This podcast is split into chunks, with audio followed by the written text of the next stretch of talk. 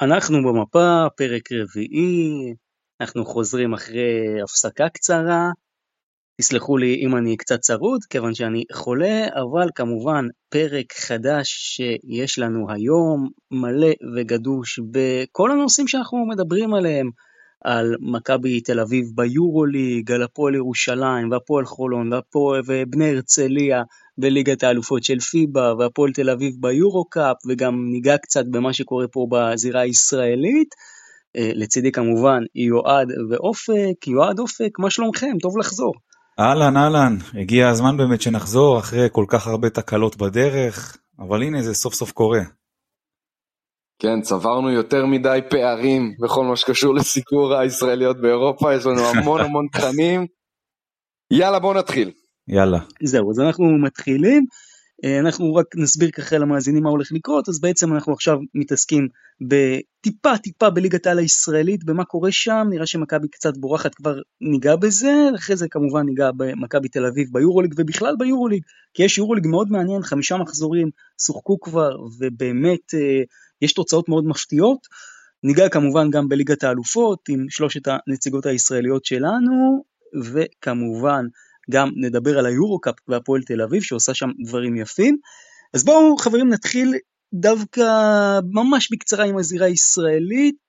נראה שכרגע מכבי מעל הליגה, לוקחת את גביע ווינר, אמנם במשחק צמוד אבל לוקחת, מביסה את הפועל חולון ללא שום תנאי. מכבי נראית פנטסטי, מה אתם אומרים על זה? אמ, כן, תשמע, זה לא אמור להפתיע אף אחד. אה, למכבי יש את הסגל הכי טוב בליגה. בפער גדול גם צריך להגיד, אה, גם ישראלים טובים, אה, וכן, זה באמת, בהחלט לא אמור להפתיע, אה, אבל בוא נראה, בינתיים להוציא את הפועל חולון, מכבי לא שיחקה בליגה מול קבוצה שהיא שייכת לחלק העליון של הטבלה, וגם צריך להגיד שלאחרונה הפועל חולון די מזייפת באיך שהיא נראית, בחלוקת דקות קצת. וכן, אבל בגדול אפשר להגיד שמכבי תל אביב היא מעל הליגה, ואני חושב שבאמת אין קבוצה השנה שיכולה באמת אה, אה, להקשות עליה. אני באופן אישי חושב שדווקא הפועל חולון, הניצחון על הפועל חולון זה statement רציני. כלומר אי אפשר להגיד שהפועל חולון למרות האליפות שנה שעברה אה, ממש מפשלת אה, העונה. היא ב-3-0 במפעל האירופאי שלה, אה, היא עדיין קבוצה מאוד מאוד איכותית. ולנצח אותה בכזאת תופעה, אני חושב שזה הצהרה. כמה גורמים יש לה, לעליונות של מכבי על הליגה? העומק הוא בלתי רגיל. אני לא זוכר קבוצות כל כך עמוקות אה, של מכבי אה, ברישום הזרים. אתה יודע, אם אפילו שנה שעברה היה לך ברור שלמשחקים הגדולים יש לך רק את החמישה שאתה חייב לרשום כדי לנצח. אה, עכשיו נדמה שבאמת, פשוט יכולים לרשום כל זר והוא יביא את, ה, את התפוקה. נכון, אה, חד משמעית. גם השיטה, כאילו השיטה אתה, של קטש. באמת אני חייב להגיד ש, שאתה עכשיו רושם זר אחד אה, לאיזשהו משחק, ומשחק אחרי זה אתה לא רושם אותו ואתה רושם כאילו במקומו מישהו אחר, אתה באמת לא מרגיש את הירידה הזאת ברמה, בניגוד לעונה שעברה. תשמע, מול הפועל חולון, קטש אה, עלה עם שתי קבוצות. הוא כמעט תמיד החליף ארבעה שחקנים, חמישה שחקנים, ממש עשה, עשה פרקט ספסל אה, לאורך כל המשחק, וכמה שחקנים מרכזיים לא נרשמו. יפתח זיו, ג'יי כהן, אה, גיא פניני ורפי מנקו שהם לא שחקני רוטציה אה, רציניים ביורוליג, משחקים והרבה, ועדיין מכבי שוטפת את המגרש. כלומר זה אפילו לא בפורמה הכי חזקה שלה.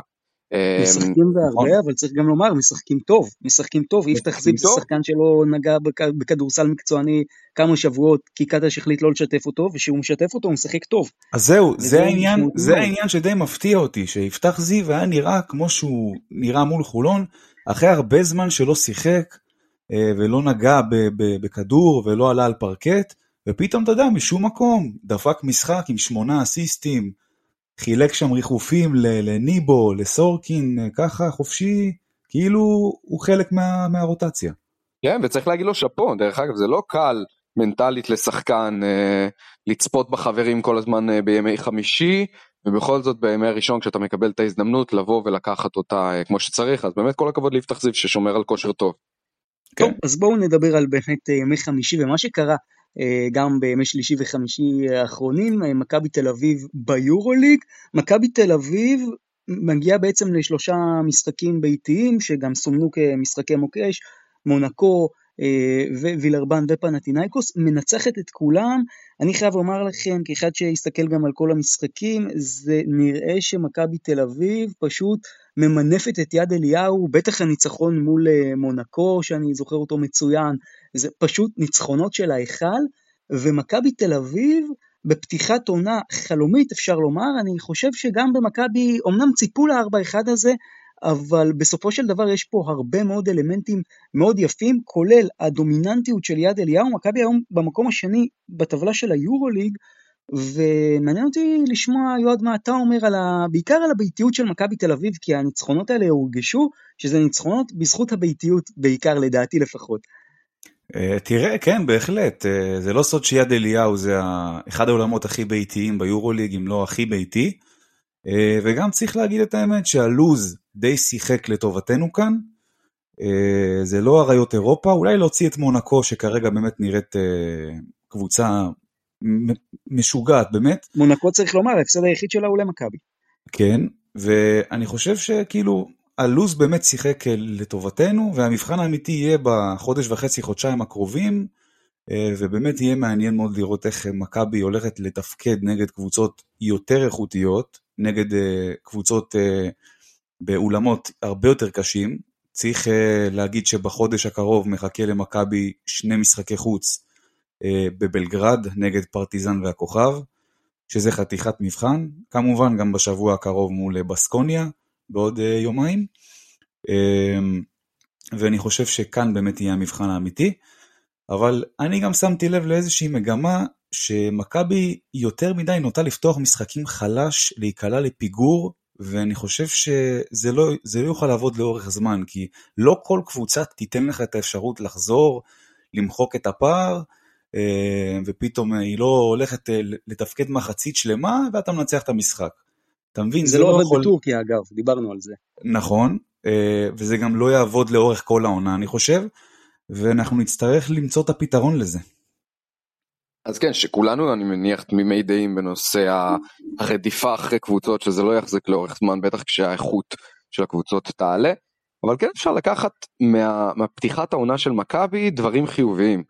כלומר, אתה רואה כאן קבוצה שלא נשברת, גם ב-18 הפרש מול מונקו ווילרבן, אה, היא מצליחה לחזור, אז נכון שלהיכל יש, יש תרומה אה, מאוד גדולה לעניין הזה, אבל כמו שדיברתם, גם בתחילת העונה כשראינו את הגרלת המשחקים, רובנו חתמנו על 3-2 או 4-1 במקרה הטוב, אה, אבל גם הזדמנויות צריך לקחת, ואנחנו יודעים יותר מדי קבוצות של מכבי אה, שפספסו משחקים שהם היו צריכות לקחת, אז קודם כל שאפו על, על, על העבודה, נדמה שהקבוצה אה, במצב טוב, אה, האווירה בקבוצה ב, ב, נראית, נראית מגובשת, גם עכשיו התמונה שהם העלו מהלווין ובאינסטגרם, כן, הם נראים מגובשים לגמרי, החיוגים, הם נראים, אה, זה נראה טוב, עוד פעם, זה כשמנצחים, כשמנצחים הכל מלבלב והכל מהמם, הכל יפה, עד שיגיעו, עד שיגיעו הטרחות,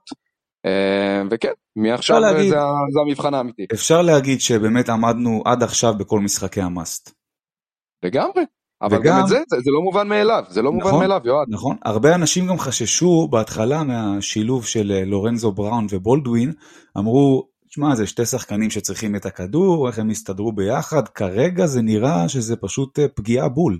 אתה, כל משחק אתה רואה שהם משתפים את הכדור אחד עם השני, כל אחד נותן את הבמה לשני מתי שהוא צריך, אה, ובאמת כאילו כמעט כל משחק שניהם טובים ביחד. אני לא זוכר הרבה שנים כזה מקרה במכבי, ששני הגארדים המובילים, בסדר, זה היה סקוטי אז, כן, אבל היה תמיד אה, קינן אבנסים כאלה, דורסים כאלה, אם אתם זוכרים, זה היה נדיר מאוד שסקוטי ודורסי ביחד אה, בזמנו באמת היו טובים ביחד.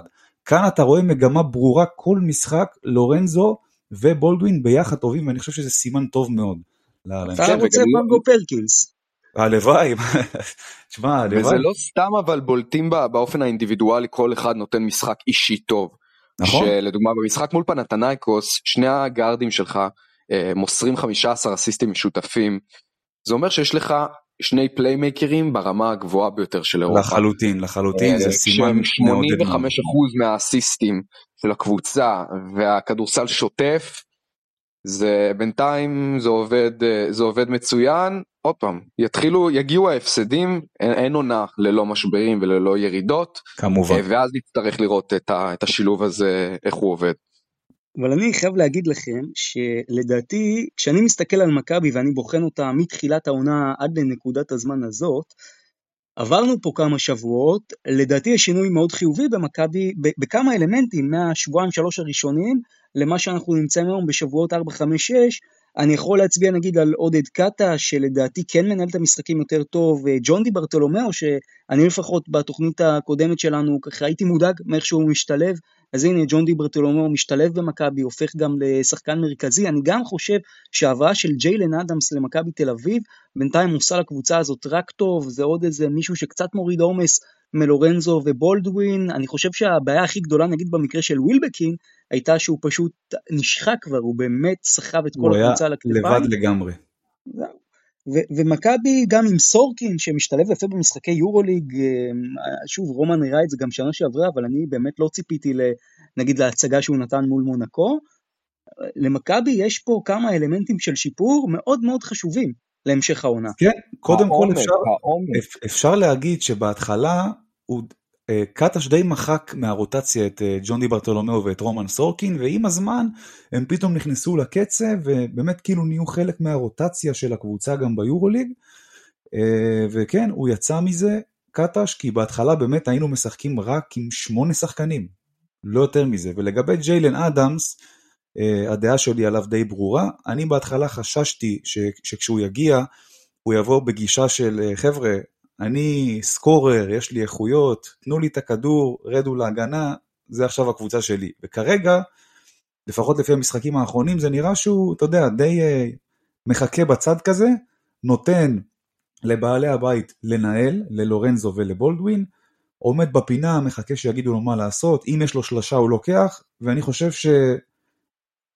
שהחשש העיקרי שלי היה זה שהוא יפריע לשטף ולהיררכיה, וכרגע זה לא קורה, כרגע זה נראה שהוא ידע לעשות את ההתאמה בין לבוא מקבוצה כמו הפועל ירושלים ולהוביל אותה לקבוצה כמו מכבי שהוא שם אולי השחקן השישי שעולה מהספסל, הגארד האחרון ברוטציה שמשתמשים בו, אה, כמובן לפני הישראלים, וכרגע אני חושב שאם הוא ידע לאורך כל העונה אה, באמת אה, להמשיך עם המגמה הזאת, אז אני חושב שרק הרווחנו בעניין הזה.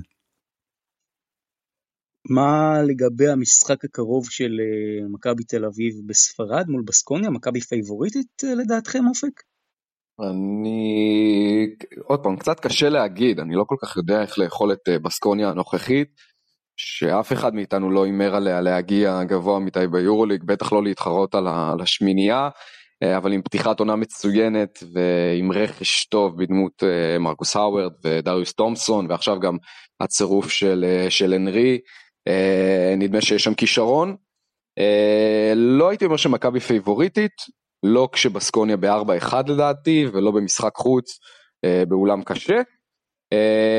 עוד פעם, מכבי צריכה לקחת את המשחק הזה, ואני מקווה מאוד שהיא תעשה את זה, אבל זה לא הולך להיות קל. נדמה שבמשחק האחרון קצת היה קושי ברגע שהנרי נכנס למשחק, קצת שיבש שם את, ה, את השטף ההתקפי. אז לא, אני לא חושב שמכבי פייבוריטית, אבל uh, זה משחק מול יריבה שקצת קשה לנבא, אבל יכול מאוד להיות שהיא תהיה יריבה ישירה של מכבי uh, בעלייה uh, לטופ 8 ובמשחק חוץ, ניצחון פה יהיה מאוד יוקרתי. אני מסכים עם אופק, זה אולם לא קל בכלל, בסקוניה גם כרגע נראית טוב מאוד. אה, מרקוס אאוארד, כולם אה, היו בלחץ מהפציעה שלו, הוא חזר כמו גדול, הוא בסדר, הוא כשיר. אה, הולך להיות משחק קשה באווירה עוינת, הרבה דגלי פלסטין הולכים להיות מונפים שם, כמו שאנחנו יודעים. ואני חושב שאם השאיפות של מכבי זה להגיע לאן שהיא רוצה להגיע, זה משחק שהיא צריכה לקחת, לחלוטין. תראו, אני, אני חייב להגיד, אני לא מסכים איתכם בנקודה הזאת. אני חושב שבסקוניה היא לא כזאת קבוצה טובה, אני בכלל לא חושב שבסקוניה בתחרות, אבל אני אומר יותר מזה, לדעתי מכבי פייבוריטית, ואם אתם זוכרים את 19-20, אה, אני חושב שהמשחק שהיה הכי סמל לעונה שהולכת להיות, אה, לעונה של מכבי, לעונה הגדולה שמכבי עשתה, היה המשחק הזה בבסקוניה שהיא באה וניצחה ב-30 הפרש, 113-83, ויכול להיות שזה יהיה שחזור, אני לא אומר שוב שמכבי תביס ב-30 הפרש, ממש לא לדעתי, אבל זה בהחלט משחק שאם מכבי מנצחת אותו, היא די שמה אותה באותה פוזיציה שהיא שמה את עצמה אחרי המשחק מול בסקוניה באותה עונה. מעניין לעקוב אחרי זה, כי לדעתי זה משחק statement מאוד מאוד חזק של מכבי, המשחק בספרד. קודם כל הלוואי, הלוואי שזה מה שאנחנו הולכים לראות. כאוהד אני אומר את זה, הלוואי, אבל אני לא חושב שכרגע אנחנו נמצאים ברמה ובכושר בשביל אה, לקחת קבוצה כמו בסקוניה באולם הזה אה, בתבוסה של 20-30. כרגע זה לא, לא נראה לי משהו הגיוני.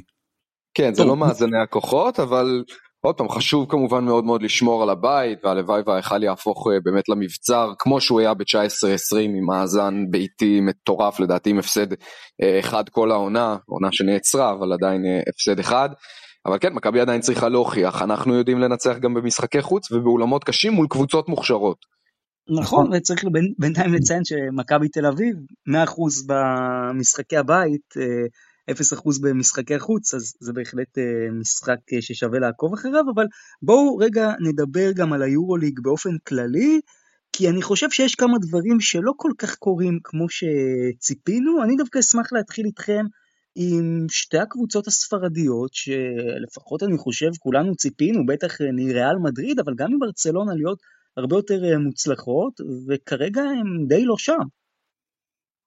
אני מסכים, לא. מסכים, כן, אני מסכים לחלוטין, כרגע הם אה, די אה, מג'עג'עות כזה, אה, אבל אני חושב שזה אלמנטים של פתיחת עונה, קצת רדומים, עוד לא בשיא הכושר.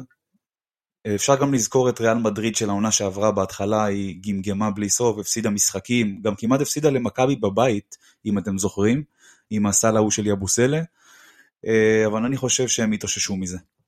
ככל שהעונה, ככל שהעונה הולכת אה, להתקדם, ככה הם יראו יותר טוב. בסדר, גם אם אנחנו נותנים להם הנחות על החילוף אה, על הקווים ועל פתיחת עונה אולי קצת שבעה, עדיין יש שם כמה אלמנטים שהם קצת מדאיגים. אה, קודם כל המחסור ברכז, דיברנו, המחסור בבעל הבית, פלור ג'נרל אמיתי, מאוד מאוד ניכר פה. סרחי רודריגז וסרחי יואל עם כל הערכה והאהבה אליהם, כרגע לא יכולים לתת את התפוקה הזאת.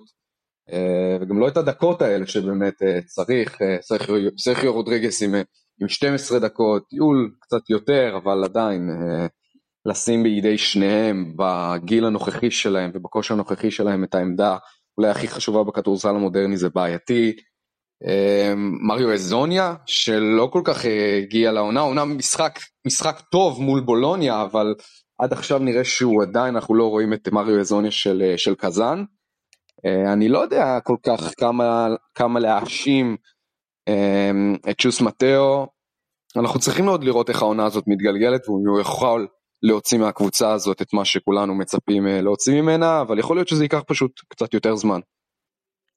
ועוד אה, קבוצה שבעצם לדעתי די מפתיעה את כולנו לרעה, זאת אלופת אירופה הנוכחית, הנדולו אפס, גם היא כמו ריאל מדריד מאזן 2-3 שלילי, הנדולו לדעתי נפגעת אנושות מזה שלארקין לא משחק, כי זה באמת, לפחות בתפיסה שלי, וגם זאת הסיבה ששמתי את הנדולו ראשונה, אם אתם זוכרים, בפריוויו, אמרתי, מבחינתי רכז זה חצי קבוצה, לארקין פשוט לא שם, וזה נראה שהנדולו מאוד מתקשה למצוא את הנדולו, את מי שהייתה בשנתיים שלוש האחרונות. איך הנדולו יכולה בעצם לא להתחיל להיכנס פה לאיזה לופ, אתם יודעים, זה קצת מזכיר לי את פרנרבכצ'ה של העונות, אה, נגיד של 19 אה, או של 20, שפתאום אה, התחילה להיכנס לכל מיני לופים, וכן היית בשמיניה, לא היית, איך הנדולו נמנעת מזה? קודם כל, זו שאלה טובה. דבר שני, אני חושב שבאמת החיסרון של שיין לארקין מתחילת העונה זה אחת הסיבות העיקריות לזה שהם ככה מגמגמים. אה, אגב, גם צריך להגיד שבמשחק האחרון הם חסרו את רודריג בובואה, שזה עוד כלי מאוד חשוב בקו האחורי שלהם. אה, אה, וגם צריך להגיד שהיום הנדולו הודיע על ההחתמה של אייזאה טיילור מיודענו, שיחק בראשון לציון בעונת 2021. כסוג של פלסטר, כסוג של פלסטר עד ששיין יחזור. אבל אני חושב שגם הנדולו, אם אתם זוכרים, בכל השנה, שנתיים האחרונות תמיד פתחה גרוע, גם שלארקין ומיסיץ' היו כשירים ביחד, וגם החיסרון של לארקין פוגע במיסיץ' באיזשהו מקום, כי אין מה לעשות, לקבוצות היריבות יש פחות שחקנים להתמקד בהם הגנתית, וברגע שהקו האחורי ככה נהיה דליל, אז פחות, אה, אז יותר ההגנה מתמקדת בשחקן כמו מיסיץ', הוא משחק הרבה יותר דקות, מתעייף יותר מהר, אה, וזה התוצאה, וככה, וזה הסיבה גם שהקבוצה נראית כמו שהיא נראית. אגב, גם צריך להגיד ש... כרגע זה קבוצה של שני שחקנים בלבד, ואסה מיסיץ' וויל קלייברן, כל השאר על תקן באמת ניצבים, ככה צריך אה, להגיד, אה, אבל אני חושב שכמו שאמרנו בהתחלה, כשלארקין יחזור, פתאום הכל יראה יותר יפה. כן, תחושת פאניקה קצת אצל אטאמן, אה, כשמיצ'יץ' וקלייבורן משחקים אה, כמות דקות משותפת גבוהה מאוד, אה, כמעט בכל משחק. אה, אני חושב שמדאיג גם מה שקורה להם בקו הקדמי. אה, כרגע ז'יז'יץ' ממלא, ממלא את עמדת הסנטר ולא מביא תפוקה התקפית הולמת, ואנחנו יודעים מה, מה התפוקה ההגנתית של ז'יז'יץ', כשבאמת במשחק מול פנרבכצ'ה, פשוט כל pick and roll קראו אותו, זה, זה כרגע לא נראה טוב, פולונרה עדיין לא, לא עד הסוף בפנים, אמ, ויש להם, יש להם קושי בעמדות הפנים. אני מניח שבאמת ששיין לארקין יחזור זה יוריד קצת לחץ מהסקוררים האחרים שזה כרגע אה, קלייבורן ומיצ'יץ' ויוסיף קצת סדר בכל, ה, בכל הדבר הזה אבל עדיין אה, יש להם חולשה בקו הקדמי. כן וזה בהחלט לגבי אנדולו שלדעתי תתאושש אבל בהחלט פתיחת עונה לא טובה, ואם כבר אנחנו בככה רשימה של פתיחת עונה לא טובה, אז חברים, ביירן מינכן, הקבוצה היחידה ביורוליג בינתיים ללא ניצחון, אמ, אם אני לא טועה גם אחד מכם אפילו הימר עליה כסוס שחור, מה קורה בביירן מינכן? אה, קשה כן אפשר להגיד שזה גם אה, הגרלה לא, לא, לא נוחה במיוחד אה, אבל כן היא לא מצליחה לא מצליחה לאסוף ניצחונות למרות שהרבה שחקנים מרכזיים גם מהעונה שעברה, צריך לזכור, זו קבוצה שבעונה שעברה לקחה את ברצלונה לחמישה משחקים, וכשהרבה מאוד שחקנים שהיו שם אה, אז נמצאים שם אה, גם היום, אבל כן, לא מצליחה לאסוף ניצחונות, משהו שם עדיין, אה, עדיין קצת מגמגם, אה, לוצ'יץ' נדמה שהוא לא בכושר שהוא היה בשנים האחרונות, אה, ולא מצליח אה, ממש אה, להיות הכוכב. קצת נכשלו לדעתי ברכש השנה, אבל אנחנו מכירים את טרינקיירי, הוא אמר את זה בעצמו לא מזמן שהזכיר את ג'לגיריס שפתחה ב-1-10 ובסוף עשתה, עשתה פלייאוף או פיינל פור, אם אני מדבר על אותה עונה. אז הכל יכול לקרות וטרינקיירי טרינקיירי יודע להפוך, להפוך את, ה, את הקערה על פיה לפעמים, אבל כן, כרגע זה לא נראה טוב. יועד, אם אנחנו כבר מדברים על טרינקיירי, הוא צריך לחשוש למעמדו בשלב הזה? אני לא חושב, אני חושב שיש לו שם uh, גב מאוד רציני מה, מההנהלה, uh, ובקשר לביירן אני חייב להגיד שמאוד הפתיע אותי הפתיחה החלשה שלהם, הם ב-0.5, נכון? כן, 0.5. Uh, אני אם אתם זוכרים, בהתחלה סימנתי אותם כמועמדת, אה, כמועמדת לפלייאוף. שמתי אותם במקום השמיני, חשבתי שהם יהיו כרגע הרבה יותר טובים, שהם יפתחו גם חזק, אבל שוב, זה רק תחילת עונה, אה, ואני חושב שביירן מינכן עוד אה, תתאושש, תאסוף ניצחונות גדולים בדרך, וגם תהיה בסופו של דבר במאבק. וכן, כמו שאופק אמר מקודם, לוצ'יץ' עדיין לא, הוא לא מראה לנו את מה שאנחנו רגילים לראות ממנו, וגם, אתה יודע, קצת, אה, אגב, אוטלו אנטר גם יש לו איזה פציעה קטנה, הוא לא שיחק משחק קודם, ואני באמת, אני מאוד מאוד מחבב את מינכן, ואני חושב שהם יצאו מה, מהמשבר הזה, יראו הרבה, הרבה יותר טוב, וגם יאספו ניצחונות, אה, ויהיו בסופו של דבר במאבק על הפלייאוף, כמו תמיד. טוב, אז מהמקום האחרון בואו נעבור למקום הראשון, פנרבכצ'ה. נראה שהכל עובד שם מדהים. קודם כל אני חייב לומר שפנרבכצ'ה זה לא סתם קבוצה שמתפקדת ושורפת את היורולי כרגע, זה גם, רואים שם את הטביעת אצבע של איטודיס, שכבר אמרתי, לדעתי המאמן הטוב ביותר באירופה, ולא פחות אה, חשוב מכך, גם סקוטי ווילבקין, שהיו לנו שאלות, אם אתם זוכרים, נראה שהוא מתפקד שם מדהים. פנרבכצ'ה אפילו טיפה מפתיע אותי, לא ציפיתי לכזאת דומיננטיות. מה אתם אומרים על זה? כי פנרבכצ'ה כרגע לבד בפסגה. כן. זה מפתיע, אה, זה מפתיע, כאילו אנחנו כמובן, גם אני באופן אישי מאוד מאוד מעריך את איטודיס, אבל גם לי היו כל מיני חששות uh, בכל מה שקשור לבניית הסגל של פנרבכצ'ה, המון המון שאלות, גם על סקוטי ווילבקין, האם uh, הוא באמת יכול uh, להוביל קבוצה גדולה, ניקה לטס ואיזה כושר הוא מגיע, ג'ונתן מוטלי שהיה uh, נהדר עם קובאן, אבל לא יודעים, לא, לא הוכח ברמת, uh, ברמת יורוליג, ג'קירי כגבוה עיקרי כנראה בעמדה 4-5, אה, הרבה מאוד שאלות, הכושר של נמניה ביאליצה, שאומנם עדיין לא שיחק, אבל אה, אה, זו שאלה שעדיין נשארה פתוחה. בוא נגיד, בוא נגיד שכמו שהם נראים עכשיו הם בכלל לא צריכים שהוא ישחק. כן, יכול להיות שבדיוק הוא רק יזיק להם, אבל הרבה, הרבה סימני שאלה שאנחנו מתחילים לקבל עליהם סימני קריאה, ונדמה שהמכונה דופקת, נראה שהקבוצה מאוד מאומנת, כל אחד יודע את התפקיד שלו. אה, סקוטי ממשחק למשחק, ממש באופן ממש הדרגתי, אה, משפר את, ה, את המספרים שלו, ונדמה שכמו שהוא אמר, במכבי הכל עליו. אני צריך לשמור, ואני צריך אה, להיות ה-go to guy במאני טיים, ואני צריך למסור, ואני צריך לרכז, ואני צריך הכל הכל הכל, ופתאום בפנרבכט שיש לידו את מי שיעשה הגנה, ואת מי שירכז את המשחק. ולא כל הלחץ עליו, ולא כל העיניים עליו. וזה מאפשר לו לשחק כדורסל, והוא שחקן כדורסל מאוד טוב. אה, שזה ממש... משחק הרבה off the ball, עכשיו בפנרבכצ'ה ליד נכון. קלטס, אה, וזה גם היתרון העיקרי שלו. נכון, אבל זה משהו שלא אה, בהכרח לא היה יכול להיות, וגם לא כל כך אפקטיבי עם הסגנון שחקנים שהיו לו. אני, אני, כן יכול, אני כן יכול להצביע לך על פרק זמן מסוים שזה כן היה. תחילת עונה 19-20 הוא שיחק ביחד עם נייט וולטרס כ shooting guard, כן ראית איזשהו נכון, קצת מזה. אבל באמת שהיה לך רכז שיכול להוריד ממנו את עול אה, הובלת הכדור, אה, שיכול למצוא אותו אחרי הריצה בין חסימות של גבוהים. אה, ואז זה קצת יותר עבד, אבל במכבי של חוץ להוציא את עונה 19-20, היה מחסור חמוד, חמור ב, במישהו שימלא את התפקיד הזה, והכל על סקוטי, והוא לא היה בעמדה מספיק נוחה.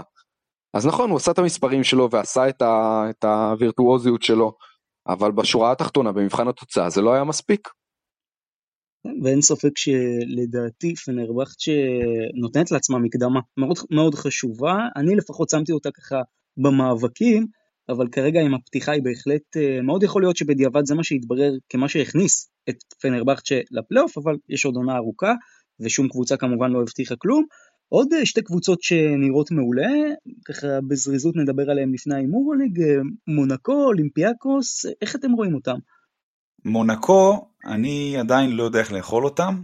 תשמע, אינדיבידואלית, כישרונית, באמת הם קבוצה מהשורה הראשונה, אה, אבל אני חושב שכל עוד מנצחים, כמו שאמרנו לפני זה, הכל בסדר, אבל כשיתחילו להפסיד, שהזריקות פחות ייכנסו, שם הקבוצה הזאת הולכת להימדד.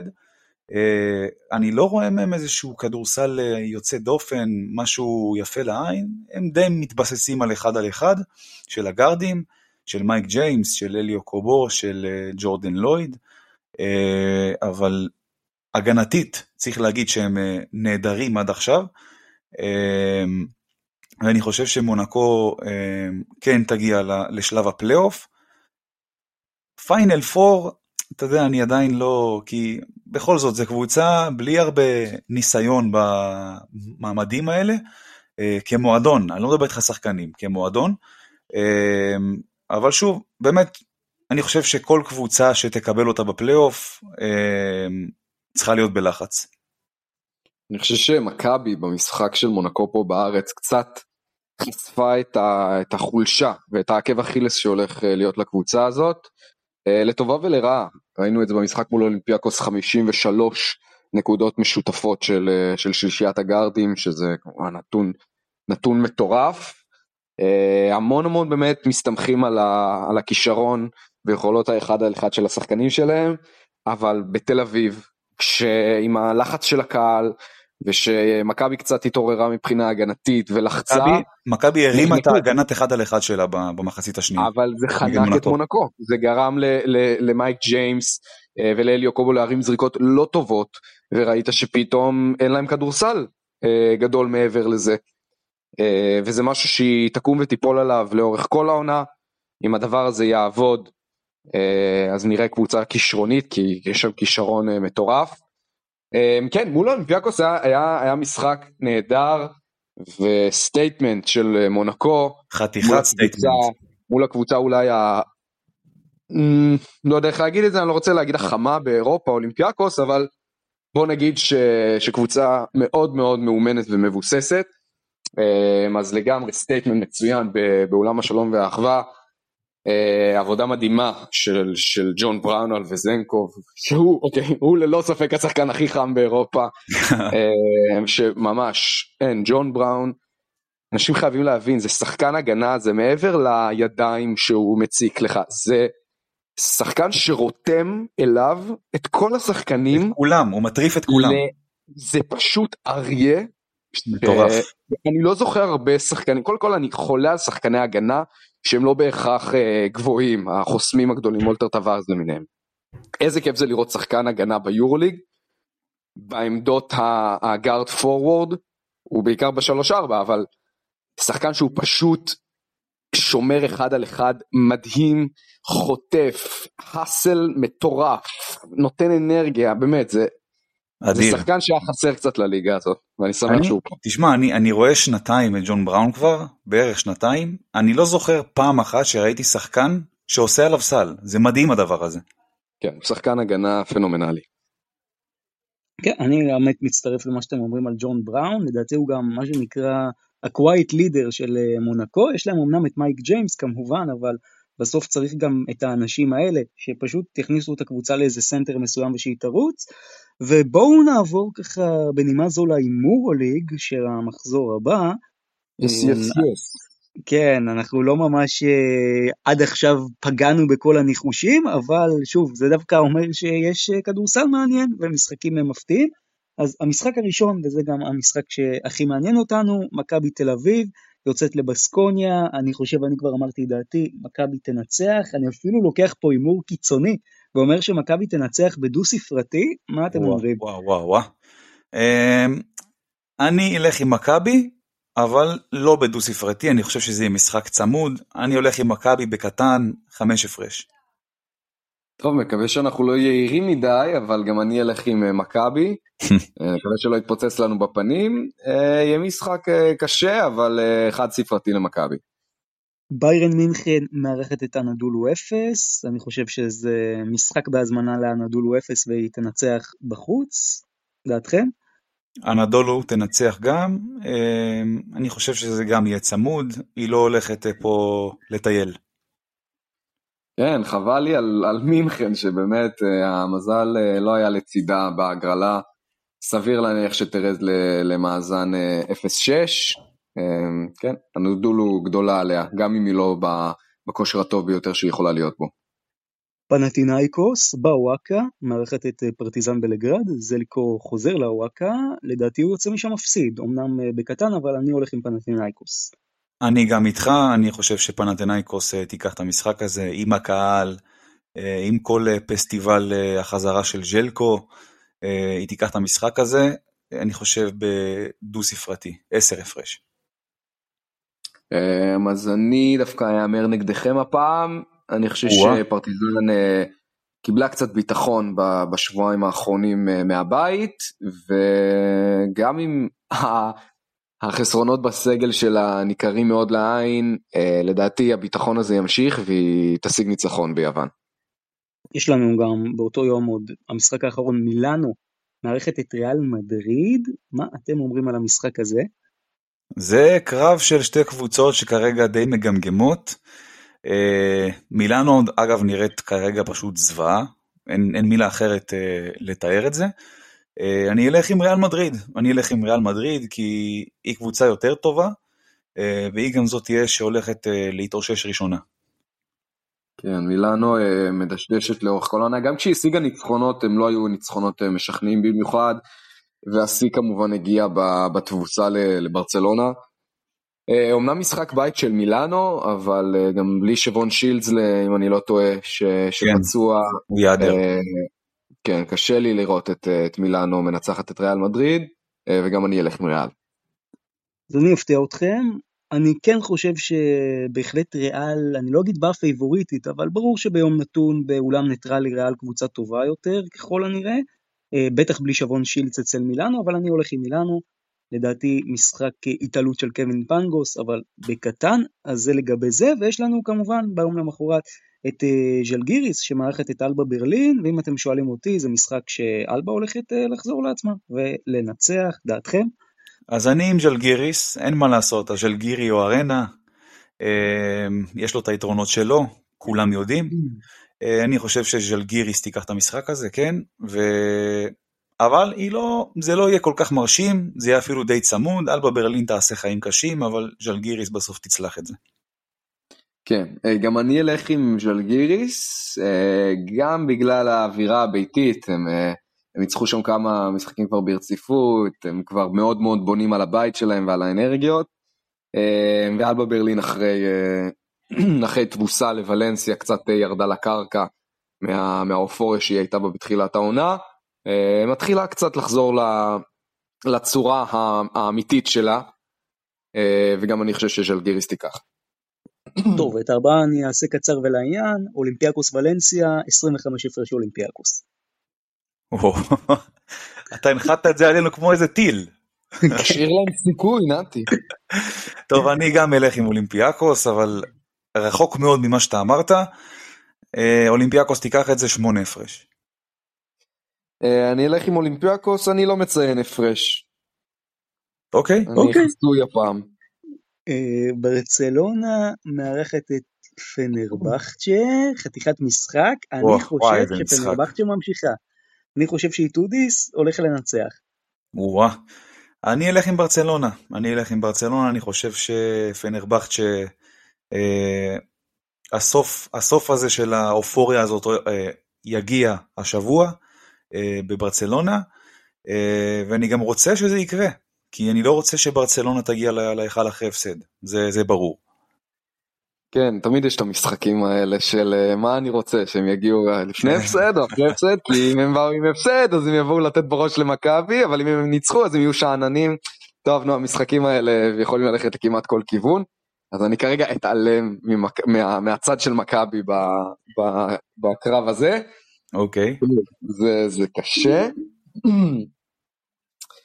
אה, טוב, אני אלך עם פנרבכט שגם, אה, ברצלונה עדיין לא מוצאת את עצמה ולא מוצאת, לא מוצאת את ה-go to guy, בעיקר מבחינת הסקורינג אה, שלה, עדיין מחפשת אותו, אה, ופנרבכט שרותחת, אז יאללה, נמשיך עם, ה, עם הטורקים. בולוניה מערכת את וילרבן. אני עם וירטוס דו ספרתי.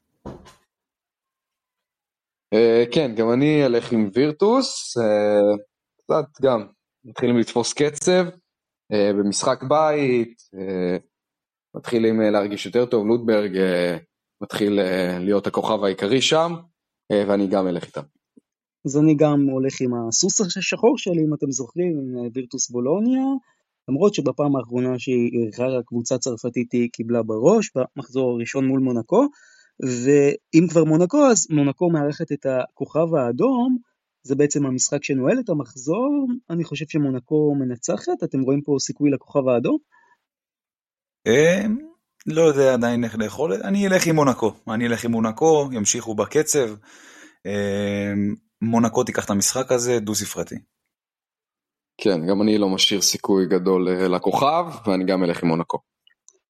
טוב, אז זה היה ההימור הליג שלנו, ואתם כמובן המאזינים מוזמנים אה, להצטרף אליי, דרור, אה, ליועד ולאופק בתגובות. ובמעבר אחד אנחנו נעבור לליגת האלופות של פיבה, רק נאמר שיש פה משהו קצת טריקי, כי אנחנו מקליטים את התוכנית אה, ביום שלישי, ובעצם עוד כמה שעות הפועל ירושלים מתחילה את המחזור השלישי שלה, והיא תשחק בדנמרק מול בקנבירס. ואנחנו כמובן נפרסם את התוכנית אחרי שהמשחק ייגמר, אבל אנחנו עוד לא יודעים מה יהיה בו. יחד עם זאת, חברים, אני אומר לכם, בלי קשר לתוצאת המשחק תהיה אשר תהיה, בין אם הפועל ירושלים תנצח בנקודה או תפסיד בנקודה, או תנצח ב-30 או תפסיד ב-30. הפועל ירושלים פשוט נראית רע. לפחות באירופה, התצוגה האחרונה מול לודוויסבורג הייתה תצוגה מבישה, 1 מ-24 ל-3, זה לא דבר שאני זוכר מהקבוצה הזאת הרבה מאוד שנים, אני חושב שזה, אה, בואו נגיד את זה ככה, שיא שלילי באירופה בוודאי, ולהפועל ירושלים היו משחקים נוראיים באירופה, גם בשנים האחרונות, אבל באמת משחק כזה חלש, בטח חולשה התקפית כזאת אני לא זוכר, הפועל ירושלים, ה-DNA שלה היה להיות אה, קבוצה התקפית, בטח בימים של עודד קטש, אבל גם בימים אחרים, כמו למשל של דני פרנקו, הפועל ירושלים פשוט מנוטרלת התקפית, היא לא קולעת מבחוץ, קבוצות מצופפות מולה בצבע, ואז גם היא לא כל כך מצליחה לעשות סלים בפנים. משהו לא טוב קורה בהפועל ירושלים, ולזה אני אוסיף את ה... בעצם עניין של הקהל, שהוא מתחיל להצביע ברגליים, לא להאמין בקבוצה, לפתח אפילו איזה דפוס של ייאוש, ולא להגיע. אני יכול להגיד לכם שאישית אני מכיר אוהדים שהיו תומכים בקבוצה בכל מחיר, באמת. אוהדים, אה, זה לא עניין של שרופים או לא, זה אוהדים שבכל מחיר, לא משנה מה ההנהלה הייתה מחליטה, הם היו עומדים מאחוריה, ופתאום מתחילים שם חריקות. משהו לא טוב קורה בהפועל ירושלים, איך אתם רואים את זה? Uh, כן, בהחלט, אני חושב שהפועל ירושלים נראית רע מאוד. אגב, לא רק באירופה, גם בליגה, ושני הניצחונות האחרונים של הפועל ירושלים בליגה, uh, צריך להגיד את האמת, זה נגד שתי קבוצות תחתית, לא טובות בכלל. אה, אילת סובלת ממכת פציעות איומה, גלבוע גליל אה, גם ללא הרכז שלהם, אה, פרנטס, כן, וגם צריך לקחת את זה בפרופורציות, אבל בגדול אני חושב שהפועל ירושלים עושה טעות בזה שהיא פשוט לא רצה. היא לא רצה, אתה רואה בכל מצב, שעון ה-24 מגיע לסופו בכל התקפה.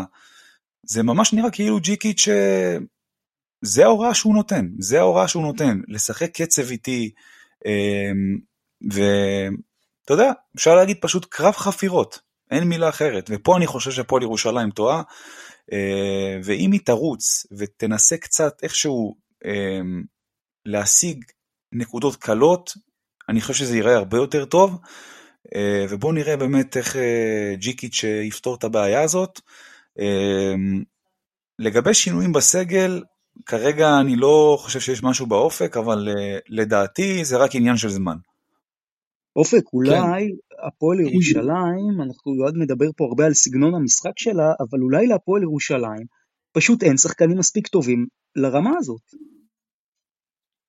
Uh, כן, מוקדם עוד לדעת, כי על פניו כן יש שם אה, הרכב שחקנים uh, מוכשר, או מי שהרכיב אותם אה, לפחות על פי מה שסיפרו לנו, אה, זה ג'י קיץ', באמת כדי להתאים את זה לפילוסופיה שלו, אה, האופי שחקנים שהוא אוהב, כרגע זה לא, זה לא עובד, אבל אני חושב שזה משהו קצת יותר גדול מרק לשים את הכדור בסל, משהו לא כל כך טוב עובר על, עובר על המועדון הזה, הפועל ירושלים, אתה דיברת בין היתר על, ה, על העניין של הקהל, והאמת אני, אני רוצה לשאול אותך בכנות, דרור, אולי זה קצת תוצאה ישירה של ימי אורי אלונה העליזים, ואוהדי אה, הפועל ירושלים קצת התרגלו לטוב מדי, ופתאום כל... עכשיו כשיש חריקות אז...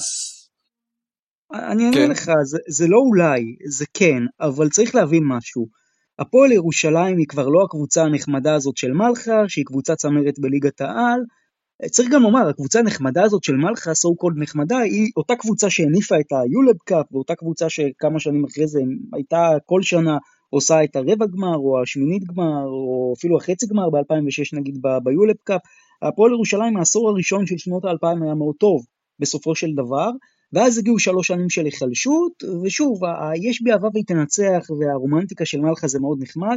הקבוצה הזאת עברה שינוי, היא עברה לארנה, לאולם גדול יותר, היא בסופו של דבר הביאה את אורי אלון כבעלים, הצהירה כוונות ליורוליג וגם הביאה תוצאות, גם ניצחה, וברור שכשאתה מנצח וזוכה בשתי אליפויות ראשונות, אתה לא יכול להרשות לעצמך לחזור אחורה. לא סתם הפועל ירושלים נקראת אה, בפי אוהדי מכבי תל אביב וואנאביז, כי הקבוצה הזאת באמת הייתה סוג של מה שנקרא אלטרנטיבה. היום הפועל ירושלים היא לא נראית לי אחת מארבעת הקבוצות הטובות בליגת העל, אני בכלל לא מדבר על אירופה, כי לדעתי גם מכבי, גם חולון, גם הרצליה וגם הפועל תל אביב טובות ממנה. ובסוף כן, זה משהו שמאוד מתסכל גם את האוהדים שהכי, אתה יודע, לא מעניין אותם התוצאות, אין מה לעשות. אתה לא יכול, גם עם אולם גדול כמו ארנה, לחזור אחורה.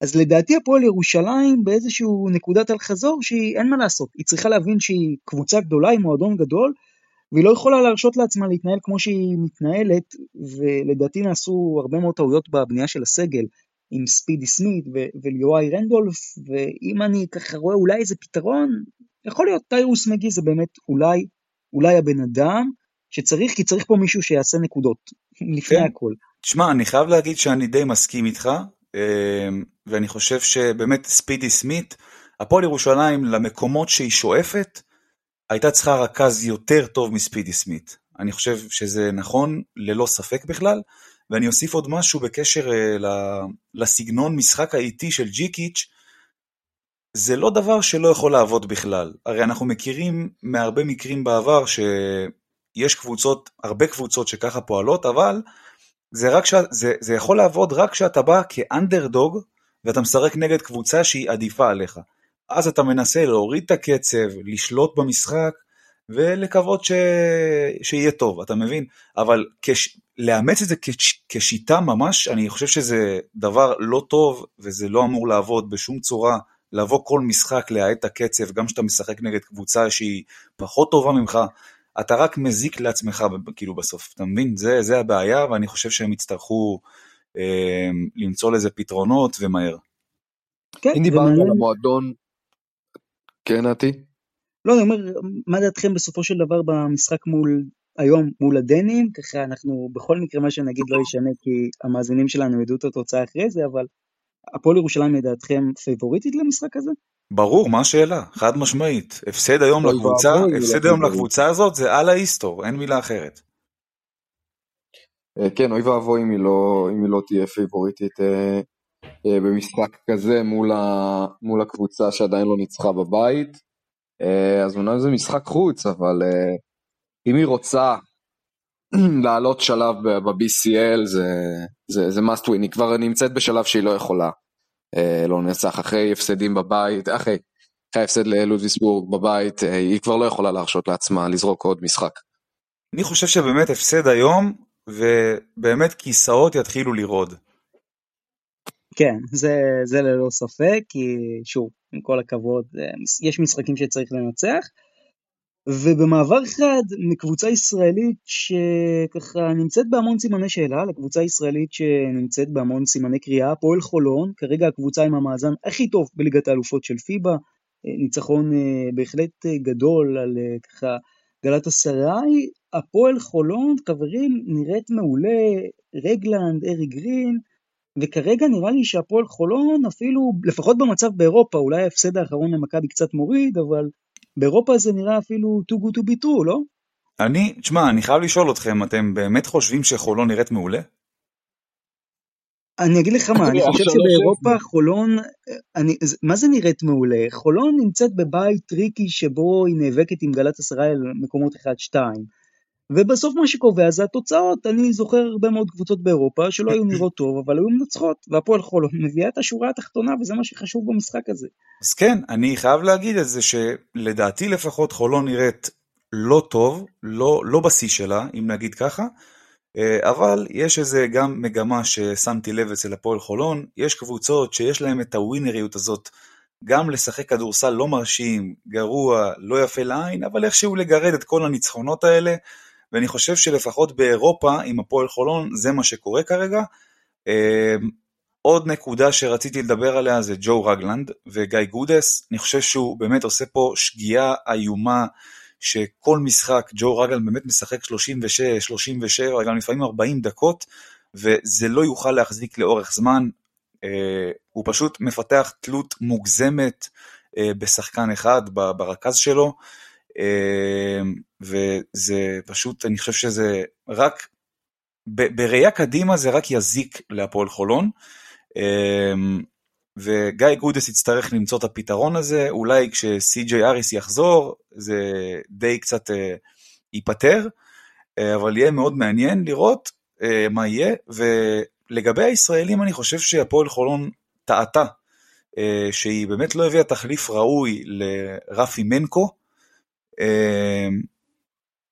גם גיא פניני צריך לציין שהוא עזב, אבל העונה שעברה באמת רפי מנקו זה היה הישראלי הבכיר שלהם, אה, ואני חושב שגם לפחות בליגה זה, הסגל הישראלי הקצר הזה זה לא יוכל לעבוד, אה, עם ניב משגב ועם בורדיון, אה, ופה פחות או יותר זה נגמר. גם בקו הקדמי, שני הגבוהים הזרים, קני קאג'י ומרווין ג'ונס, גם פה זה נגמר, אין שום backup, אין, אין עומק. אה, ואני חושב שהפועל חולון הולכת להגיע עייפה מאוד לשלבים המכריעים, אה, ובאמת יהיה מאוד מעניין לראות איך הם יפתרו את העניין הזה, אם בכלל. כן, הרוטציה של חולון מאוד קצרה. קצרה אה, מאוד. ובאירופה גודס אפילו עוד יותר מכווץ אותה. כן, רואים שהפוקוס של הפועל חולון הוא בעיקר לאירופה. אחרי ההישג משנה שעברה, הפוקוס הוא לשם. כן, הרוטציה הקצרה של, אה, של הפועל חולון היא משהו מאוד מאוד בעייתי. עוד פעם, אה, הם, הם יחזרו בסוף העונה הזאת לקיץ הקודם וישאלו את עצמם האם היינו יכולים לעשות דברים אחרת בכל מה שקשור לסגל הישראלי. אה, כלומר, גם מול מכבי תל אביב, אין לה, פשוט אין להם כלים, הם חייבים ישראלי על הפרקט, וכשזה, כשהישראלי הבכיר שלך הוא ניב משגב, שבאמת, צריך להגיד גם שאפו בשבילו, יודע לקחת את ה... יודע, זכה מן ההפקר הזה, אבל בכל זאת אה, יודע אה, אה, לקחת את ההזדמנות, אבל זה, זה פשוט לא מחזיק. שון דוסון לא נספר באירופה מול גלת עשרה, אני חושב שהוא לא שיחק אפילו שנייה. ג'ו רגלנד ואריק גרין עם, עם דקות בלתי נגמרות. זה, זה, זה לא יחזיק. והם, לא עם שון דאוסון. אני, אני לא יודע מה, מה הייתי עושה כרגע במקומם. האם זה להביא עוד זר, השוק הישראלי לא רווי במציאות. הם בבעיה. אני אומר, אני לא מבין את הסיפור עם שון דאוסון, אתם מבינים את זה? Uh, אני, כן, אני, אפשר להגיד שאני מבין. Uh, הוא כרגע לא נותן בכלל את מה שמצפים ממנו, בטח שלא הגנתית. Uh, לא שאפשר לצפות ממנו להביא משהו הגנתית, כן, כי אנחנו מכירים את שון דוסון. אבל יועד, אבל... יועד, סליחה שאני קוטע אותך, זה שחקן שאנחנו מכירים אותו, הוא חייב להיכנס למשחק על ידי זה שהמאמן נותן לו גב וביטחון. הוא לא יכול אה, להיות, אה, להיות מיובש ואז לצפות שבמהלך אחד הוא יעשה משהו, כי הוא לא יעשה את זה. זה שחקן נכון. שצובר ביטחון תוך כדי המשחק.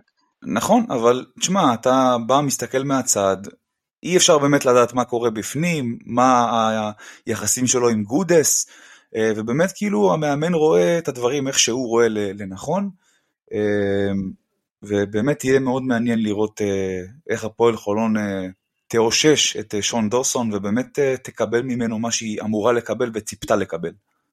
טוב, יש לנו גם את אה, בני הרצליה כמובן, שמחר מארחת את טנריף, משחק מאוד חשוב של הרצליה. הרצליה צריך לומר, במחזור האחרון מנצחת את ריטס וילנה בבית, 90-85, וסך הכל, לדעתי הרושם שלי זה שהרצליה בינתיים במבחן של הבית הזה די עומדת בכבוד, אנחנו דיברנו על זה כולנו בפתיחה שהרצליה כנראה מדורגת איפשהו ככה במקום הרביעי, אולי עם תחרות מאוד קלה למקום השלישי, וזה נראה שכרגע הרצליה בסיטואציה הרבה יותר טובה ל play-in, אחרי שהיא מנצחת את ריטס וילנה.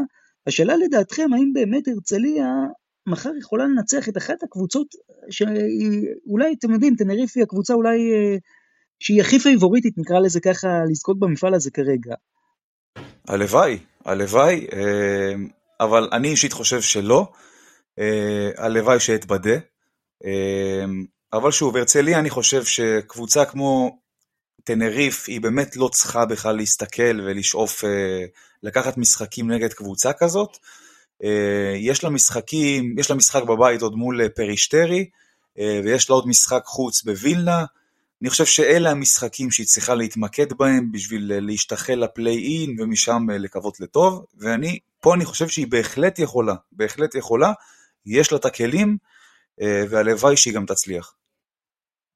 כן, בוא נגיד שכבר בוא נגיד שאם בני הרצליה יעשו play-in זה כבר הם יוכלו לטפוח לעצמם על השכם בבית כזה. הישג מצוין.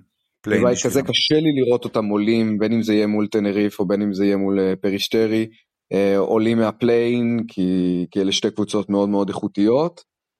אה, אבל כן היה אחלה משחק נגד וילנה נדמה שהזר שהם הביאו ג'ולן גמבל מצליח להיכנס לנעליים הגדולות שהשאיר אה, אפילו צ'יננו נואקו מהשנה שעברה שלא, שלא היה מי שימלא אותם בחודשיים של תחילת העונה. אה, כן, הם צריכים לאסוף את הניצחונות אה, גם מול ריטס בחוץ, שיהיה להם ואולי לגנוב עוד איזה משחק מול הגדולות, והם יוכלו להגיד, עשינו קמפיין אירופי ראשון, טוב. תראו, אם ריטס תנצח, אם הרצליה תנצח את ריטס בחוץ, זה די סוגר את הסיפור, כי בעצם זה אומר שריטס תצטרך פחות או יותר לנצח איזה שלושה משחקים, אה, ושהרצליה תפסיד את הכל, כי כרגע הרצליה 1-1 וריטס 0-2, ואז בכלל זה נותן להרצליה פור של 2.5 משחקים על ריטס. זה ללא ספק משחק שהם מסמנים אותו, אבל גם שוב, המשחק מול טנריף, שוב, לדעתי הרצליה לא הולכת לנצח, אבל אה, לדעתי גם לא הולכת להתבזות, ולדעתי בהחלט להרצליה יש קבוצה טובה. שתוכל לתת לטנריף fight לפחות שלוש רבעים. אני חושב? שאורן אהרוני לא באמת אה, מסתכל על אה, תן לי רק ניצחון חוץ בווילנה, ומפה אני אקווה שהם יפסידו לטנריף ולזה. אני כן. חושב שהוא רוצה ללכת על הבטוח, לקחת את שתי המשחקים שהוא יכול לקחת, ריטס חוץ, פרישטרי בבית, ולהבטיח את ההפלה ל play-in, ולסמן את העונה כעונה טובה מאוד באירופה. כן, אז זה לגבי הרצליה, ומפה אנחנו נעבור ליורו קאפ, וגם בסוף ככה אנחנו נסגור עם איזו שאלה דווקא בעניין של הפועל תל אביב ומכבי תל אביב, אבל בואו רגע נדבר כרגע רק על הפועל תל אביב ביורו קאפ, אה, משחק אחרון היא מקבלת בראש, אבל עדיין, הפועל תל אביב, כרגע אם דיברנו על נראות וחולון, שאולי לא נראית טוב, כן, הפועל תל אביב לדעתי נראית מעולה, והיא בינתיים אה, שואפת אוויר פסגות בבית שלה ביורו קאפ. כן, אמ, אפשר להגיד שבמשחק האחרון הם קיבלו חתיכת שיעור אה, מטורק טלקום. הם, הטורקים פשוט באו וטרפו אותם מההתחלה. אה, כל pick and roll על ג'קובן בראון, של ג'קובן בראון, אתה ראית באמת trap אגרסיבי, רציני שיוצא עליו, והבן אדם פשוט איבד את עצמו, היה נראה כמו הצל של עצמו, וזה פחות או יותר מה ששיתק להפועל תל אביב את כל משחק ההתקפה. אבל כן, זה באמת אה, שיעור ראשון במה זה יורו-קאפ, מה זה אירופה, אחרי הרבה שנים שהם לא הופיעו במפעלים האלה. אמ, אבל שוב, זה משחק שהפועל אה, יכולה להגיד לעצמה, לא נורא, לא קרה כלום שהפסדנו שם, יש מול המשחק בבית, אפשר לתקן, אה, והעונה עוד ארוכה. אמ, ואני חושב שהפועל תל אביב יש לה את הכלים לסיים מקום טוב וגבוה מאוד בבית. אמ, השאלה מה יהיה, איך באמת דני פרנקו, אתה יודע, ישפר את הקבוצה עוד יותר מאיך שהיא נראית, אה, ויהיה מאוד מאוד אה, מעניין לראות אה, איך זה יקרה. אגב, צריך להגיד גם שכרגע לפחות, הקבוצה לא כל כך תלויה בג'קובן בראון, כמו שכולם ציפו שזה יקרה. וזה כבר סימן מאוד, די מעודד להפועל תל אביב. אה, לא יודע כמה אני מסכים לגבי עניין התלות, אז נכון, קצת, קצת עדיין לא, ב, לא בכושר מלא אחרי הנקע הקטן שהיה לו, אבל כן, שבוע שעבר הפועל תל אביב סוף סוף אחרי חודשיים פגשה שתי קבוצות ב-level אחר ממה שהיא פגשה כנראה עד כה, ובשניהם היא הפסידה כש... ג'קובן, מאוד מאוד שיחק אה, כמעט 30 דקות מול, מול אה, טורק טלקום, אבל נגיד ש, שבמשחק קצת יותר חלש שלו, שהוא פחות אה, היה דומיננטי בו, אמ, הפועל תל אביב עדיין קבוצה מאוד מאוד מוכשרת, יש פה סגל, גם זרים וגם ישראלים, שטרם נראה במועדון הזה, יש להם כמה בינגואים מאוד מאוד חזקים והם הולכים לדבר חזק ביורו-קאפ. צריך רק להגיד אופק, אני מסכים איתך ש... עדיין לא נפתר עניין התלות אה, של אה, ג'קובן בראון, אבל קח עכשיו דוגמה, אם אתה מסתכל על התלות של אה, הפועל חולון בג'ו רגלנד והתלות של הפועל תל אביב בג'קובן בראון, אין מה להשוות בכלל. אוקיי, okay, וג'ייקובן בראון מועד לפורענות, אנחנו יודעים, יודעים כן. מה, אם, אם יש לנו עסק. כן. ברגע שג'ייקובן בראון עכשיו בחוץ, עוד פעם, חס וחלילה, כן, אני לא מאחל את זה לאף שחקן, גם לא ל, ליריבה אה, כמו הפועל, אבל אם הוא בחוץ לחודש וחצי, חודשיים, לא יודע כמה, מי מרכז לך את המשחק? ג'ורדן מקריי, מנפורד, מנפורד, ברטימור? קצת ברטימור, כן, אני חושב שהם אה, לא די. מסודרים מהבחינה הזאת. לא אידיאלי. כשיש לך, אה, כשיש לך גבוהים שהם מאוד ניזונים מהמשחק של הגארדים, אה, ומאוד ניזונים מג'ייקובן בראון, זה הולך לחוק, זה הולך לחוק קשה כשזה יהיה בלי ג'ייקובן, אז כן, אני בעיניי עדיין חושב שהתלות בו היא, היא גדולה. והפועל עשתה, לקחה סיכון בקיץ הזה שהיא לא הביאה לו גיבוי אמיתי, אה, למרות שהיא יודעת עם מי יש לה עסק. Okay. אני אבל חייב לפרגן לבר תימור, אני מאוד אוהב את השחקן הזה. נכון שלדעתי הוא להיות רכז ראשון לקבוצת יורו-קאפ שעכשיו רוצה אפילו אולי לזכות במפעל אה, קצת מוגזם, אבל אני כן חושב שבר תימור הוכיח ומוכיח את עצמו כל הזמן. בעיניי הוא בהחלט עם ג'קובן שבוע, שבועיים, שלוש בחוץ.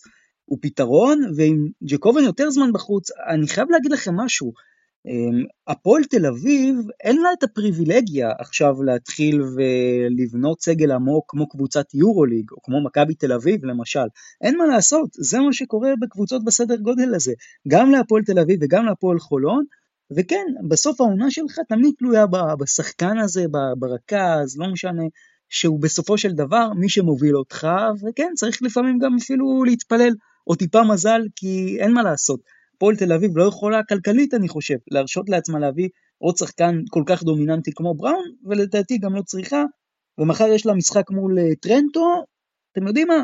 אולי זאת הזדמנות באמת לדני פרנקו לתת לג'קובן לנוח ולשלב אה, שחקנים אחרים, כי טרנטו באמת כרגע נראית הקבוצה הכי חלשה בבית הזה. כן, אני חושב שהפועל תל אביב אה, תיקח את המשחק הזה אפילו בצורה קלה.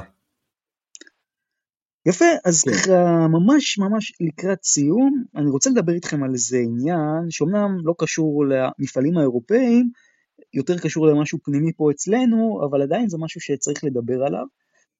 מכבי תל אביב אה, מוציאה הודעה שהיא בעצם לא רוצה קהל חוץ בדרבי, כלומר במשחקים שהיא מארחת את הפועל תל אביב, היא לא רוצה שאוהדי הפועל תל אביב יגיעו ליד אליהו, היא גם מוכנה לתרחיש ההפוך. אני חייב לומר לכם, בעיניי זה מאוד עצוב, ואני אשמח לשמוע מה אתם חושבים גם כאוהדי מכבי תל אביב, וככאלה שאולי יותר מכירים את החוויה כשאוהדי הפועל תל אביב באים ליד אליהו, אבל הכדורסל שייך לאוהדים, ואני לא מקבל את זה. יש בדיקות אה, אבטחה בכניסה בדיוק בשביל הדברים האלה. בעיניי זה אפילו עניין של פחדנות קצת של מכבי תל אביב, ואני לא מבין למה, אה, כי בסוף כן, הקהל של הפועל תל אביב שהוא מגיע ליד אליהו הרבה פעמים עושה בית ספר לקהל של מכבי תל אביב, אני יודע שאולי לא תאהבו את ה statement הזה, אבל זאת התחושה שלי, ולדעתי זה איזשהו עניין להשתיק את הקהל של הפועל תל אביב בסוג של טיעונים ביטחוניים, נקרא לזה ככה, ואני לא אוהב את זה. כדורסל שייך לאוהדים, קהל חוץ הוא תמיד קהל נלהב ואין מה לעשות. מה דעתכם על זה? כן, אני איתך, תשמע, אני איתך, אני חושב שאם יגידו לי שיש דרבי בדרייבין, אה, ויגידו לי, תשמע, אתה לא יכול להגיע, אני אתבאס מאוד. וגם להפך, גם להפך, אני חושב שצריך לתפוס את אותם אנשים שמתפרעים, אה, לעצור אותם, אה, ולאכוף את זה במגרש עצמו, אבל ככה לעשות אה, עונש קולקטיבי כזה לכל ה, ל, לשת, לשתי הקהלים, גם של מכבי וגם של הפועל, שכל קבוצה לא יכולה להגיע למשחק חוץ, זה, זה, לא, זה לא שיטה. עם כל כמה שאני מאוד אה, אוהב את הערבי דרבי, ודרבי ללא קהל, אה, ללא קהל חוץ, הוא, הקסם נאבד קצת. אה, אני חושב שמכבי באקט הזה אומרת שזה איזה מין פתרון אחרון של די, אה, אנחנו לא יכולים יותר. כל פעם שמכבי צריכה לארח את אותו אוהדי הפועל תל אביב, זה מלווה בזריקות מהיציע, אז שמו רשת, ולפעמים גם הרשת לא, לא עוזרת, כי לפעמים זה, עושים את זה עם נוזל ודברים כאלה. בעיניי יש לאוהדי הפועל תל אביב גיבוי לא מוצדק מההנהלה שלהם, כמה זה קשה לשים מצלמה ביציעים ולתפוס את אותם אה, פורעי חוק שפשוט הורסים את משחק הכדורסל. גם, ב, גם בדרייבין לפני שנה בסדרת הפלייאוף היה את המקרה החוזר הזה של זריקת, אה, זריקת כוס, כוס מים או כוס קולה whatever אה, על הפרקט שזה פשוט סכנה ממשית לבריאות שחקנים ועד היום וואלה אני לא יודע מה, מה, מה, מה נסגר עם זה נדמה שבהפועל תל אביב מטאטאים מתחת לשולחן ו... ו- ו- ופשוט אז אוקיי אז, אז אם אתם לא מטפלים בזה באופן הפרסונלי אז בואו אה, נעשה איזה משהו קולקטיבי ואנחנו לא מוכנים יותר לקחת אחריות על הדבר הזה שנקרא אוהדי הפועל תל אביב. שאלה אבל אופק זה, זה לא מדרוג חלקלק מדי כי אתה יודע מה השלב הבא גם יכול להיות שקבוצות בכלל אולי לא, לא רוצות קהל אה, אני שוב הולך מאוד רחוק אבל אנחנו זוכרים כבר את 2020 שהייתה בלי קהל הכדורסל בלי האוהדים לא שווה הרבה אין דרך כן להכניס את אוהדי הפועל תל אביב ליד אליהו. ברור שיש, זה, זה גם מה, ש, מה שניסיתי להגיד. אם היו מטפלים בזה כמו שצריך, הרי הפועל תל אביב, גם בכדורסל וגם בכדורגל, הוא קהל טוב, הוא קהל תומך. אני מכיר המון אוהדי הפועל תל אביב שבוואן און וואן הם אנשים נהדרים, אבל יש שם קומץ מסוים, לא יודע אם קומץ, אבל כמות מסוימת של אוהדים, שפשוט באו להרוס את המשחק. וכל עוד לא פועלים על זה באופן נקודתי של החרמת מנוי והרחקה ממגרשים מאותו אוהד ספציפי, אז דוחקים את מכבי לקיר והיא אומרת אז אני לא מוכנה לקחת אחריות על, ה, על הדבר הזה. אין מה לעשות, אה, כמעט תמיד כשיש משחק של הפועל תל אביב יש איזה תקרית אה, עם הסדרנים ועם המשטרה. זה מה, מה זה, זה סתם? זה, זה כי באמת מתנכלים להם? אני חושב שיש דברים בגו. אה, אנחנו יודעים טוב מאוד לארח את הפועל ירושלים ואת הפועל חולון שהם קהלים חמים לא פחות מהם ואלה משחקים לא פחות חמים מהם ועדיין אין תקריות כאלה. טוב, זה בהחלט אה, ככה האג'נדה שלנו לגבי הפועל מכבי קהלים בדרבי, אני חושב שפה אולי טיפה נסכים לא להסכים, אבל בסך הכל אחלה תוכנית, אנחנו נהיה פה גם אפילו עוד פחות משבוע, אנחנו נסכם גם את המשחק של הפועל ירושלים בדנמרק וגם את המשחק של מכבי תל אביב מול אה, בסקוניה בספרד וגם את המשחקים של הרצליה והפועל תל אביב, כל אחת במסגרתה שלה באירופה, ותהיה לנו תוכנית מלאה שוב, אז מאוד נהניתי, אה, יועד, אופק, ככה מילות אה, סיום שלכם. מה זה? מה אתה אומר? כן, כן. אני אומר מילות סיום שלכם לתוכנית. מאוד נהניתי, סוף סוף חזרנו, הגיע הזמן אחרי הרבה תקלות והרבה פדיחות. אה, ויאללה, יאללה, אנחנו עוד לפני השיא של העונה. כן, הגענו לשלב כזה של העונה שאני אוהב, זה כבר לא תחילת עונה של אה, דשדושים ורוטציות ולא כל כך יודעים. הגענו לאיזה מין אה, שלב שכבר הקבוצות יודעות מה הן יכולות לעשות ומה לא, וזה שלב כיפי. וזה הכדורסל האמיתי. טוב, אז אני הייתי דרור, תודה לך יועד, תודה לך אופק. ואנחנו ניפגש פה גם עוד פחות משבוע, ואתם המאזינים, תכתבו לנו בתגובות מה דעתכם, מה הסכמתם, מה פחות הסכמתם, ממה אתם מתחברים, איזה אולי דברים תרצו, נוספים תרצו שאנחנו נדבר עליהם, וכמובן אנחנו גם בפייסבוק, גם בטוויטר, בכל מקום אפשר למצוא אותנו, גם בספוטיפיי, ושיהיה לכולם המשך שבוע מקסים. שבוע טוב. ביי חברים. ביי.